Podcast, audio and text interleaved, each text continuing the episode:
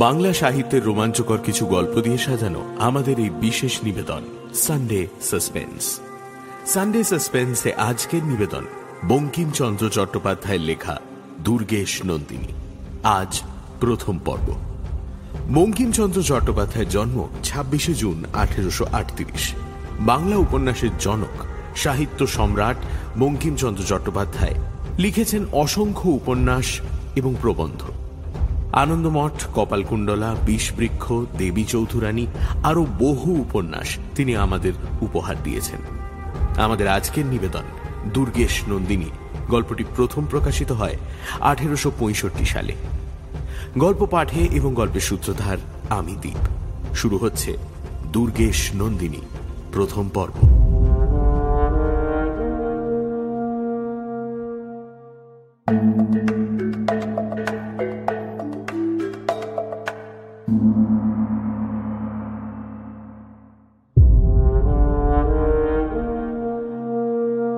নশো সাতানব্বই বঙ্গাব্দ। গ্রীষ্ম শেষ। এক যুবক ঘোড়ার পিঠে চড়ে বিষ্ণুপুর থেকে মান্দারণের পথে চলেছেন। একা। দিন ফুরিয়ে যাচ্ছে দেখে তিনি দ্রুত বেগে ঘোড়া ছোটাতে লাগলেন। কারণ সামনে প্রকাণ্ড প্রান্তর যদি কোনোভাবে প্রবল ঝড় বৃষ্টি শুরু হয় তাহলে আশ্রয় খুঁজে পাওয়া সহজ হবে না। প্রান্তর পার হতে না হতেই সূর্য অস্ত গেল। অন্ধকার এতই গাঢ় হয়ে নেমে এলো যে ঘোড়া চালনা একেবারে কঠিন হয়ে দাঁড়াল। এর মধ্যেই আকাশ কাঁপিয়ে ঝড় নেমে এলো। আর সেই সঙ্গে প্রবল বৃষ্টিধারা। গন্তব্য পথের আর কিছুই স্থির করা যাচ্ছে না। অশ্বারোহী বুঝলেন, ঘোড়ার গতি নিয়ন্ত্রণ করা অসম্ভব হয়ে দাঁড়াচ্ছে। এমন সময় বিদ্যুতের চমকে তিনি দেখলেন, সামনে অট্টালিকার মতো কিছু একটা রয়েছে। ঘোড়া থামিয়ে তিনি লাফিয়ে নেমে পড়লেন। যাক এই ঘোর ঝঞ্ঝায় একটা আশ্রয় অন্তত পাওয়া গেছে। এই ভেবে ঘোড়াকে তিনি ছেড়ে দিলেন। অন্ধকারে সাবধানে তিনি এগিয়ে চলেছেন। আবার বিদ্যুতের চমক। এবার সেই আলোয় তিনি বুঝলেন, এই অট্টালিকা আসলে একটি মন্দির। মন্দিরের সামনে এসে দেখলেন দরজা ভেতর থেকে বন্ধ। এই জনহীন প্রান্তরে অবস্থিত মন্দিরের দরজা ভেতর থেকে কে বন্ধ করে রেখেছে? বিস্ময় আর কৌতূহল কিছুটা সংবরণ করে তিনি মন্দিরের দরজায় করাঘাত করতে লাগলেন। কে আছো মন্দিরে? ভেতরে কে আছো? দরজা খোলো। দরজা খোলো। দরজা তবু খুলল না। তাঁর করাঘাতের তীব্রতা ক্রমশ বাড়তে লাগল। একসময় সে আঘাত সহ্য করতে না পেরে কাঠের দরজা খুলে গেল। ভেতরে প্রবেশ করা মাত্রই তিনি শুনলেন অস্ফুট চিৎকার। একটা ক্ষীণ প্রদীপ জ্বলছে। কিন্তু কিছু বোঝবার আগেই খোলা দরজা দিয়ে আসা দমকা বাতাসে সেই প্রদীপ নিভে গেল। মন্দিরের ভেতরে কে আছে দেবতা বা মানুষ কিছুই দেখা গেল না। সেই যুবক করজোড়ে অদৃশ্য দেবতাকে প্রণাম করলেন।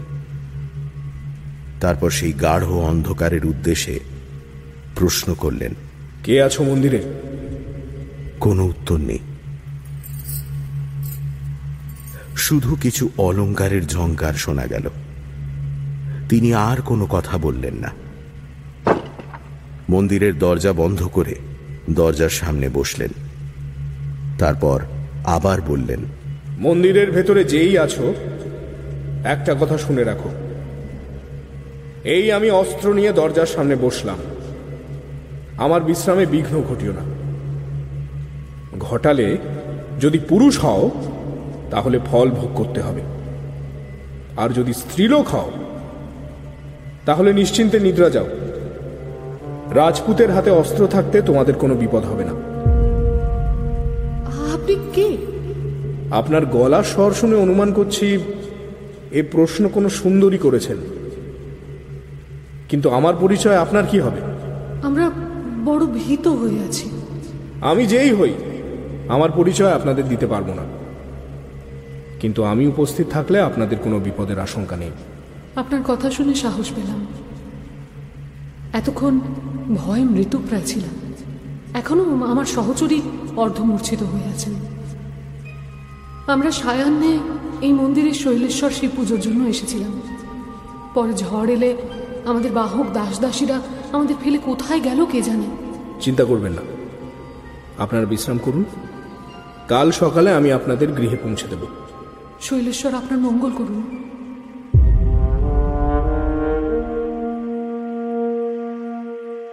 মাঝরাতে ঝড় বৃষ্টি থেমে গেল। যুবক বললেন আপনারা এখানে কিছুক্ষণ সাহস সঞ্চয় করে থাকুন। আমি একটা প্রদীপ সংগ্রহ করার জন্য কাছের গ্রামে যাচ্ছি। মহাশয় গ্রাম পর্যন্ত যেতে হবে না। এই মন্দিরের রক্ষক এক ভৃত্য। সে কাছেই থাকে। মন্দিরের বাইরেই তার কুটির রয়েছে। তার কাছে আগুন জ্বালাবার সামগ্রী রয়েছে। এই কথা শুনে যুবক মন্দিরের বাইরে এলেন। জ্যোৎস্নার আলোয় একটি কুটির দেখা যাচ্ছে। কুটিরের কাছে গিয়ে সেই ভৃত্যের কাছ থেকে প্রদীপ নিয়ে এলেন তিনি। মন্দিরের ভেতরে প্রদীপ নিয়ে প্রবেশ করতেই যুবক দেখলেন শ্বেত পাথরের শিব মূর্তি। আর সেই মূর্তির পেছনে রয়েছেন দুই নারী। যিনি বয়সে নবীনা তিনি প্রদীপের আলো দেখা মাত্রই অবগুণ্ঠনে মাথা নিচু করলেন। যুবক দেখলেন সেই নারীর হাতে হীরের চূড় তার পরনে কারুকার্য করা পোশাক রত্ন খচিত বেশভূষা। তার মানে এই নারী উচ্চ বংশের। দ্বিতীয় নারীকে দেখে যুবকের মনে হল, ইনি এই নবীনা নারীর দাসী হবেন। কিন্তু একে দেখে মনে হয় আর পাঁচজন দাসীর চেয়ে সম্পন্না বয়স পঁয়ত্রিশ হবে। যুবক বুঝলেন, এর সঙ্গেই তিনি অন্ধকারে কথা বলছিলেন। তিনি আরও লক্ষ্য করলেন, এই দুই নারীরই পোশাক পূর্ব দেশীয় নয়, পশ্চিম দেশীয়। মন্দিরের ভেতরে প্রদীপ রেখে এবার তিনি ওই দুই নারীর সামনে এসে দাঁড়ালেন। প্রদীপের আলো এসে পড়ল যুবকের শরীরে। দুই নারী দেখলেন, যুবকের বয়স পঁচিশের চেয়ে কিছু বেশি হবে। দীর্ঘ শরীর, দেহের গঠন সুঠাম, বসন্তের নতুন পাতার মতো তার সৌন্দর্য। পোশাক, রাজপুত জাতির। কোমরে তরোয়াল, দীর্ঘ হাতে বর্ষা। মাথায় হীরক্ষচিত পাগড়ি, কানে মুক্তোর বলয় কণ্ঠে রত্নহার। উভয় পক্ষই পরস্পরের পরিচয় জানার জন্য বিশেষ উদ্গ্রীব। কৌতূহল নিবারণের উদ্দেশ্যে যুবক বললেন, আপনাদের দেখে বুঝতে পারছি যে আপনারা উচ্চ বংশের সম্ভ্রান্ত নারী। তবে পরিচয় জিজ্ঞেস করতে কিঞ্চিত সংকোচ হচ্ছে। কিন্তু আমার নিজের পরিচয় দেওয়ার ক্ষেত্রে যে বাধা আছে, আপনাদের তা নাও থাকতে পারে। তাই জিজ্ঞাসা করছি। দুজনের মধ্যে যিনি সহচরী তিনি উত্তর দিলেন। স্ত্রীলোকের আর কিসের পরিচয়? যারা কুলের উপাধি ধারণ করতে পারে না তারা কি বলে নিজের পরিচয় দেবে? গোপনে বাস করাই যাদের ধর্ম তারা কি বলে আত্মপ্রকাশ করবে? যেদিন থেকে বিধাতা স্ত্রীলোককে স্বামীর নাম মুখে আনতে নিষেধ করেছেন সেদিন থেকেই তার আত্মপরিচয়ের পথ বন্ধ করে দিয়েছেন। যুবক এ কথার উত্তর দিলেন না। তার মন তখন অন্যদিকে। বয়সে নবীনা যিনি, তিনি অবগুণ্ঠন একটু একটু সরিয়ে সহচরীর আড়াল থেকে তাকিয়াছেন যুবকের দিকে। কথোপকথনের মাঝে যুবক এবার তাকালেন তার দিকে। সে দৃষ্টি যেন স্থির হয়ে রইল সেই অপরিচিতার চোখে। অমনি যুবতী চোখ নিচু করলেন। এদিকে সহচরী কোনো প্রত্যুত্তর না পেয়ে যুবকের মুখের দিকে তাকালেন। বুঝলেন যুবকের দৃষ্টিকোণ দিকে।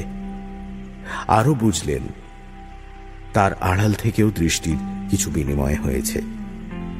তিনি যুবতীর কানে কানে বললেন কিলো স্বয়ংবরা হবি নাকি? কি যে বলো। সহচরী চতুর সে জানে অপরিচিত যুবকের পৌরুষের তেজে যদি এই তরুণী হৃদয়ে বিদ্ধ হয় তাহলে আর কিছু হোক না হোক, তরুণী হৃদয়ের সুখ চিরকালের জন্য নষ্ট হবে। অতএব সে পথ এখনই বন্ধ করা ভালো। মহাশয়, নারীর সুনাম এমনই এক অপদার্থ বস্তু যে বাতাসের ভারও সে সহ্য করতে পারে না। আজকের এই প্রবল ঝড়ে রক্ষা পাওয়া দুষ্কর ছিল। এখন ঝড় থেমেছে। দেখি আমরা যদি বাড়ির পথে গমন করতে পারি। যদি একান্তই এই গভীর রাতে আপনারা হেঁটে বাড়ির পথে এগোতে চান তাহলে আমার অনুরোধ যে আমি নিজে আপনাদের পৌঁছে দিয়ে আসি। আকাশ কিছুটা পরিষ্কার হয়েছে। আমি নিজেই বাড়ির পথে যাত্রা করতাম। কিন্তু আপনার সখীর মতো রূপসীকে বিনা রক্ষকে রেখে যাব না বলেই আমি এখানে আছি। আপনি যে আমাদের দয়া দেখাচ্ছেন তাতে পাছে আমাদের অকৃতজ্ঞ মনে করেন এই জন্যই সব কথা ব্যক্ত করতে পারছি না। মহাশয় একজন নারীর মন্দ কপালের কথা আপনাকে আর কি বলব? আপনি আমাদের পৌঁছে দেবেন, এ তো আমাদের সৌভাগ্য। কিন্তু যখন আমার প্রভু মানে এই কন্যার পিতা, একে জিজ্ঞেস করবেন, তুমি এই রাতে কার সঙ্গে এসেছ? তখন এই কন্যা কি উত্তর দেবেন? এই উত্তর দেবেন যে আমি মহারাজ মান সিংহের পুত্র জগৎ সিংহের সঙ্গে এসেছি। যদি এই মুহূর্তে বিদ্যুতের আকস্মিক চমকও আসত, তাহলে ওই দুই নারী এতটা চমকে উঠতেন না। দুজনেই সোজা হয়ে দাঁড়িয়ে পড়লেন। তরুণী নারী শিবলিঙ্গের পেছনে সরে গেলেন। সহচরী নারী গলায় আঁচল দিয়ে নমস্কার করে বললেন, যুবরাজ, না জেনে সহস্র অপরাধ করেছি। অবোধ নারীদের নিজ গুণে মার্জনা করবেন। এই গুরুতর অপরাধের কোনো ক্ষমা নেই। ক্ষমা করব যদি পরিচয় দাও। আর পরিচয় না দিলে দণ্ড দেব। কি দণ্ড? আজ্ঞা হোক। আমি নিজে তোমাদের গৃহে পৌঁছে দিয়ে আসব। সহচরী দেখলেন বিষম সংকট। তিনি চাইছেন না দিল্লীশ্বরের সেনাপতির কাছে এই তরুণীর পরিচয় প্রকাশ পাক। এবার তিনি যদি তাদের পৌঁছে দিয়ে আসেন তাতে ক্ষতি আরও বেশি। সহচরী মাথা নিচু করে দাঁড়িয়ে রইলেন। এমন সময় মন্দিরের কাছেই অশ্বের পদধ্বনি শোনা গেল। যুবরাজ জগৎ সিংহ ব্যস্ত হয়ে মন্দিরের বাইরে গিয়ে দেখলেন, প্রায় একশো অশ্বারোহী সেনা যাচ্ছে। তাদের পোশাক দেখে বুঝতে পারলেন, এরা সবাই রাজপুত সেনা। এর আগে যুবরাজ যুদ্ধের কাজে বিষ্ণুপুর অঞ্চলে গিয়ে একশো অশ্বারোহী সেনা নিয়ে পিতার কাছে যাচ্ছিলেন। সেনাবাহিনী এক অন্য পথে আর যুবরাজ আর এক পথে যাওয়াতে তিনি একা ঝড় বৃষ্টির দুর্যোগে পড়ে যান এবং এই মন্দিরে আশ্রয় নেন। নিজের সেনাগণকে আবার দেখতে পেয়ে তিনি বললেন দিল্লীশ্বরের জয় হোক! এই কথা শুনে একজন অশ্বারোহী তার কাছে এগিয়ে এলো। জগৎ সিংহ বললেন ধরম সিংহ আমি ঝড় বৃষ্টির কারণে এখানে অপেক্ষা করছিলাম। ধরম সিংহ যুবরাজকে প্রণাম করে উত্তর দিল আমরা আপনাকে বহু জায়গায় সন্ধান করেছি। শেষেই গাছের কাছে আপনার অশ্ব দেখতে পেলাম। তুমি অশ্ব নিয়ে এখানেই অপেক্ষা করো আর দুজনকে কাছের গ্রাম থেকে পালকি আর বাহক আনতে পাঠাও। বাকি সেনাদের এগিয়ে যেতে বলো। ধরম সিংহ এই আদেশ পেয়ে একটু বিস্মিত হল।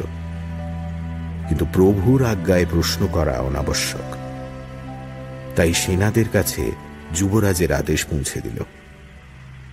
এদিকে যুবরাজের অনুপস্থিতিতে মন্দিরের ভেতরে সেই দুই নারী নিজেদের মধ্যে কথা বলছে। তরুণী তার সহচরীকে বলল বিমলা রাজপুত্রকে পরিচয় দিতে তোমার এত অসম্মতি কেন? সে কথার উত্তর আমি তোমার পিতার কাছে দেব। কিন্তু বাইরে কিসের গোলযোগ? যে অশ্বারোহী পালকির খোঁজে গেছিল তারা ফিরে আসার আগেই ফিরে এলো অন্য আরেক দল। এই তরুণী আর তার সহচরীকে বৃষ্টির মধ্যে রেখে যে বাহক আর রক্ষীরা গ্রামে গিয়ে আশ্রয় নিয়েছিল এবার তারা ফিরে এলো। দূর থেকে তাদের দেখে জগৎ সিংহ মন্দিরে প্রবেশ করে সহচরী বিমলাকে জিজ্ঞেস করলেন কয়েকজন অস্ত্রধারী ব্যক্তির সঙ্গে পালকি আর তার বাহক এসেছে। বাইরে এসে দেখো ওরা তোমাদের লোক কিনা। বিমলা মন্দিরের দরজায় দাঁড়িয়ে দেখল ওরা ওদেরই লোক। যুবরাজ জগৎ সিংহ বললেন, তবে আমি আর এখানে দাঁড়াবো না। আমার সঙ্গে এদের সাক্ষাৎ হলে অনিষ্ট হতে পারে। তোমরা নির্বিঘ্নে গৃহে যাও। তোমাদের কাছে প্রার্থনা এই যে আমার সঙ্গে সাক্ষাতের কথা কারোর কাছে প্রকাশ করো না। বিস্তৃত হবার প্রয়োজনও নেই। বরং স্মারক হিসেবে এই সামান্য বস্তুটি রাখো। আর আমি তোমার প্রভুকন্যার পরিচয় যে পেলাম না এই কথা আমার হৃদয়ে স্মারক হয়ে রইল। কথা শেষ করে পাগড়ি থেকে মুক্তোর হার নিয়ে বিমলার মাথায় পরিয়ে দিলেন তিনি। বিমলা মহার্ঘ রত্নহার নিয়ে রাজকুমারকে বিনীতভাবে প্রণাম করে বলল যুবরাজ আমি যে পরিচয় দিলাম না তার জন্য আমাকে অপরাধিনী ভাববেন না। এর পেছনে উপযুক্ত কারণ আছে। যদি আপনার নিতান্তই কৌতূহল হয় তাহলে আজ থেকে পনেরো দিন পরে আপনার সঙ্গে দেখা করতে চাই। কোথায় সাক্ষাৎ হতে পারে বলে দিন? এই মন্দিরের মধ্যেই আমার সাক্ষাৎ পাবে। রাতে। যদি এখানে না হয় তাহলে আর সাক্ষাৎ হবে না। দেবতা আপনাকে রক্ষা করুন। বিমলা আর একবার যুবরাজ জগৎ সিংহকে প্রণাম করলেন। রাজকুমার অনিবার্য তৃষ্ণা নিয়ে যুবতের দিকে আর একবার তাকালেন। তারপর অশ্ব নিয়ে জগৎ সিংহ শৈলেশ্বরের মন্দির থেকে যাত্রা করলেন।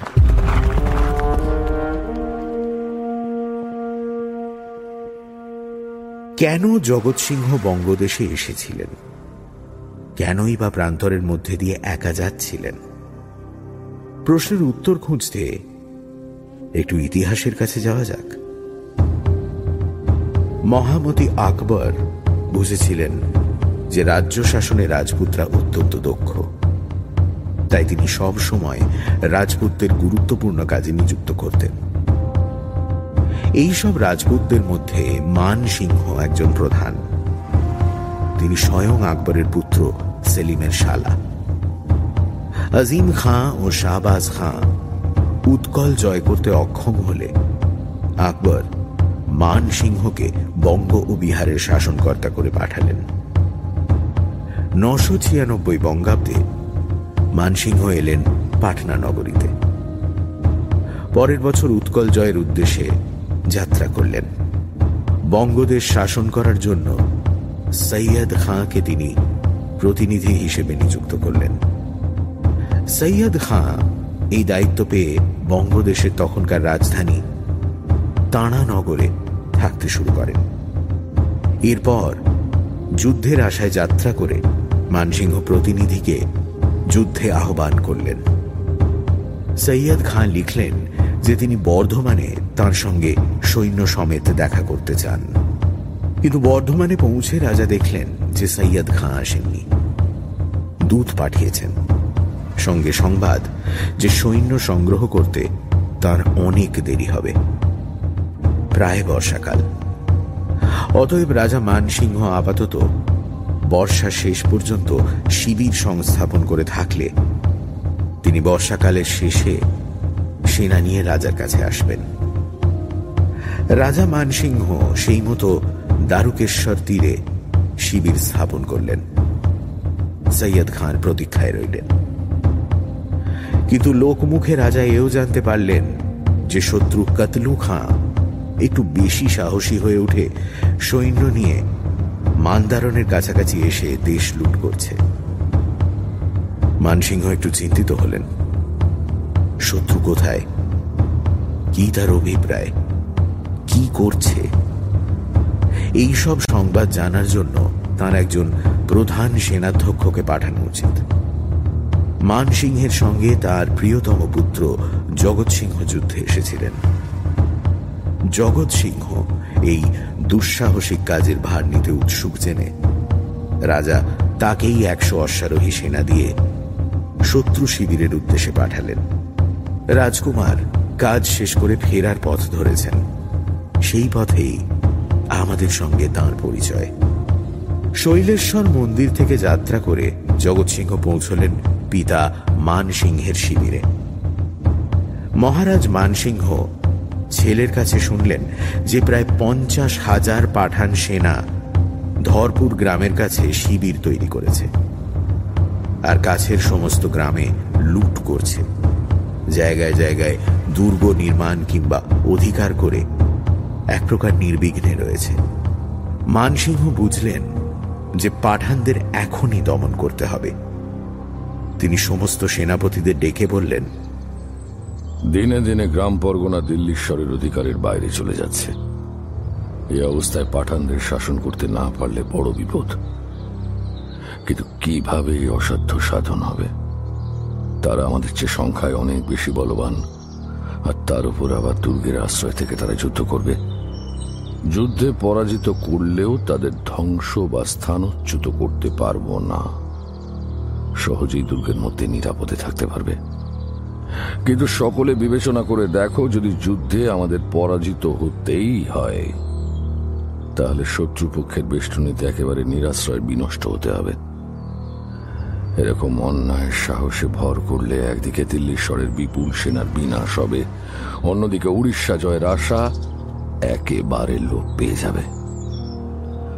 আমার বিবেচনায় সৈয়দ খাঁর জন্য অপেক্ষা করা উচিত, অথচ পাঠানদের মোকাবিলা করাও তো প্রয়োজনীয়। তোমরা কি পরামর্শ দাও? সেনাপতিরা সকলে একমত হয়ে পরামর্শ করে স্থির করলেন যে আপাতত সৈয়দ খান প্রতীক্ষায় থাকাই উচিত। রাজা মানসিংহ বললেন আচ্ছা সম্পূর্ণ বাহিনী না নিয়ে যদি কোনো দক্ষ সেনাপতি অল্প সংখ্যক সেনা নিয়ে শত্রু দমন করতে যায় তাহলে কেমন হয়? একজন মোগল সৈনিক বললেন কিন্তু মহারাজ এই অল্প সংখ্যক সেনা দিয়ে কি কাজ হবে? অল্প সেনাকে আমি সামনাসামনি যুদ্ধে পাঠাতে চাইছি না। তারা লুকিয়ে থেকে গ্রামে অত্যাচার চালানো পাঠানদের যদি কিছুটা দমন করতে পারে। কিন্তু মহারাজ এই নিশ্চিত মৃত্যুর মুখে কোন সেনাপতি যাবে? কি? এত রাজপুত আর মুঘলদের মধ্যে মৃত্যুকে ভয় করে না এমনকি কেউ নেই। মহারাজ দাসেরা যেতে প্রস্তুত। জগৎ সিংহ সেখানে উপস্থিত ছিলেন। তিনি বয়সে সবচেয়ে ছোট। সকলের পেছনে তিনি দাঁড়িয়েছিলেন। বললেন অনুমতি দিলে এ দাসও দিল্লীশ্বরের কার্য সাধন করতে পারে। হ্যাঁ আজ জানলাম যে মোগল রাজপুতেরা সব বীরের বংশ। তোমরা সকলেই এই কঠিন কাজে প্রস্তুত। এখন কাকে রেখে কাকে পাঠাই বলো মহারাজ অনেকেই তো এই কাজে উদ্যত হয়েছেন। যিনি সবচেয়ে কম সেনা নিয়ে যেতে রাজি হবেন তাকেই এই রাজকার্য সাধনের ভার দিন। বাহ বাহ। এ তো অতি উত্তম পরামর্শ। এরপর মানসিংহ রাজি হওয়া প্রথম সেনাপতিকে জিজ্ঞেস করলেন আচ্ছা তুমি কত সংখ্যক সেনা নিয়ে যেতে চাও? পঞ্চাশ হাজার সৈন্য হলেই চলবে মহারাজ। এই শিবির থেকে পঞ্চাশ হাজার সৈন্য দেওয়া সম্ভব নয়। কোন বীর দশ হাজার সৈন্য নিয়ে যুদ্ধে যাত্রা করতে চায়? সেনাপতিরা সবাই নীরব। শেষে রাজার প্রিয় পাত্র যশবন্ত সিংহ রাজার আদেশ পালনে উদ্যত হলেন। রাজা প্রসন্ন হয়ে সকলের দিকে তাকালেন। কুমার জগৎ সিংহ অপেক্ষা করেছিলেন। রাজার চোখে চোখ পড়তেই তিনি বললেন মহারাজ আপনি অনুমতি দিলে আমি পাঁচ হাজার সৈন্য নিয়ে কতলু খাঁকে সুবর্ণরেখার পারে রেখে আসব। রাজা মানসিংহ অবাক হলেন। সেনাপতিদের মধ্যে কানাকানি শুরু হলো।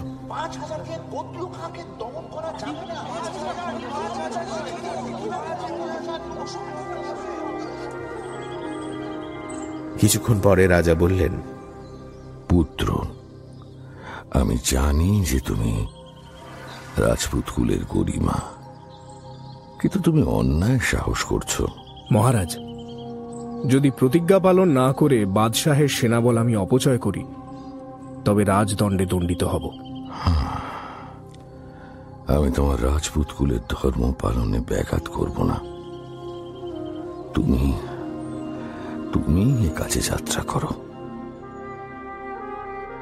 রাজকুমারকে সজল চোখে গাঢ় আলিঙ্গন করে বিদায় দিলেন রাজা মানসিংহ। সেনাপতিরা নিজের শিবিরে ফিরে গেলেন। যে পথে বিষ্ণুপুর প্রদেশ থেকে জগৎসিংহ জাহানাবাদে ফিরেছিলেন, সেই পথের চিহ্ন এখনও বর্তমান আছে। তার কিছু দক্ষিণে এই মান্দারণ গ্রাম। যে সময়ের কথা আমরা বলছি, সে সময় মান্দারণ ছিল এক শক্তিশালী নগর। যে নারীদের সঙ্গে জগৎ সিংহের মন্দিরের ভিতরে দেখা হয়েছিল তারা মন্দির থেকে বেরিয়ে এই গ্রামের দিকেই যাত্রা করল। গড় মান্দারণে কয়েকটা প্রাচীন দুর্গ ছিল। এই জন্যেই তার নাম মান্দারণ। নগরের মধ্যে দিয়ে প্রবাহিত আমোদর নদী। রয়েছে বিশাল দুর্গ। বাংলার পাঠান সম্রাট হোসেন শাহের বিখ্যাত সেনাপতি ইসমাইল গাজী এই দুর্গ নির্মাণ করেছিলেন। কিন্তু কালক্রমে জয়ধর সিংহ নামে এক হিন্দু সৈনিক এর জায়গি পান। তারপর জয়ধর সিংহের এক উত্তর পুরুষ বীরেন্দ্র সিংহ এখানে থাকতে শুরু করেন। যৌবনে বীরেন্দ্র সিংহের বাবার সঙ্গে সম্প্রীতি ছিল না। বীরেন্দ্র সিংহ বাবার অমতে এক দরিদ্র কন্যাকে বিবাহ করেন। বৃদ্ধ বাবা রেগে গিয়ে পুত্রকে তাড়িয়ে দিলেন। বহিষ্কৃত হয়ে দিল্লির পথে যাত্রা করলেন বীরেন্দ্র সিংহ। কিন্তু স্ত্রীকে রেখে গেলেন। কারণ স্ত্রী তখন অন্তঃসত্ত্বা। স্ত্রী রইলেন নিজের মায়ের কাছে। এদিকে পুত্র দেশান্তরে গেলে বৃদ্ধ বাবার মনে অনুশোচনা শুরু হয়। ছেলের খবর নেবার চেষ্টা করলেন বটে, কিন্তু পেলেন না। তাই তিনি বীরেন্দ্র সিংহের স্ত্রীকে সাদরে নিয়ে এলেন শ্বশুরালয়। এক কন্যার জন্ম দিয়ে বীরেন্দ্র সিংহের স্ত্রী কিছুদিন পরে মারা গেলেন। বীরেন্দ্র দিল্লিতে গিয়ে মুঘল সম্রাটের আজ্ঞাকারী রাজপুত সেনাদলে যোগ দিলেন। অল্পকালেই নিজ গুণে উচ্চপদস্থ হয়ে কয়েক বছরের মধ্যে প্রচুর ধন ও নাম সঞ্চয় করলেন। তারপর একদিন খবর পেলেন, বৃদ্ধ পিতা মারা গেছেন। বীরেন্দ্র সিংহ ফিরে এলেন নিজের গৃহে। দিল্লি থেকে বীরেন্দ্রর সঙ্গে বেশ কিছু সহচর এসেছিল। তার মধ্যে এক পরিচারিকা আর এক পরমহংস ছিলেন। পরিচারিকার নাম বিমলা। পরমহংসের নাম অভিরাম স্বামী। বিমলা ও অভিরাম স্বামী ছাড়া আর একজন দাসী বীরেন্দ্র সিংহের সঙ্গে এসেছিল। অভিরাম স্বামী সবসময় দুর্গে থাকতেন না। মাঝে মাঝে দেশ পর্যটনে যেতেন। অভিরাম স্বামী ছিলেন বীরেন্দ্র সিংহের দীক্ষাগুরু। সাংসারিক যাবতীয় কাজ অভিরাম স্বামীর পরামর্শ ছাড়া বীরেন্দ্র সিংহ করতেন না। অন্যদিকে বিমলা গৃহকর্মে বিশেষ করে বীরেন্দ্রর কন্যার লালন পালন আর রক্ষণাবেক্ষণে নিযুক্ত থাকতেন। যদিও তার রূপ আর ব্যক্তিত্ব এমনই, তাকে ঠিক দাসী বলা চলে না। মুখশ্রী দেখলে বোধ হয় বিমলা যৌবনে পরমা সুন্দরী ছিলেন। বিমলা বিধবা না সধবা? কেউ জানে না। তিনি অলঙ্কার পড়তেন একাদশী করতেন না। সধবার মতো সব আচরণ করতেন। এই বিমলাই ছিলেন মন্দিরের ভেতরে। তার সঙ্গে ছিলেন বীরেন্দ্র সিংহের কন্যা দুর্গেশ নন্দিনী তিলোত্তমা। বিমলা যে তিলোত্তমাকে আন্তরিক স্নেহ করতেন। তার পরিচয় মন্দিরের ভেতরেই পাওয়া গেছে। তিলোত্তমাও বিমলার অনুরাগিনী ছিল। সানডে সাসপেন্স শুধুমাত্র মির্চিলে গল্পের পরবর্তী অংশ, ব্রেকের পর।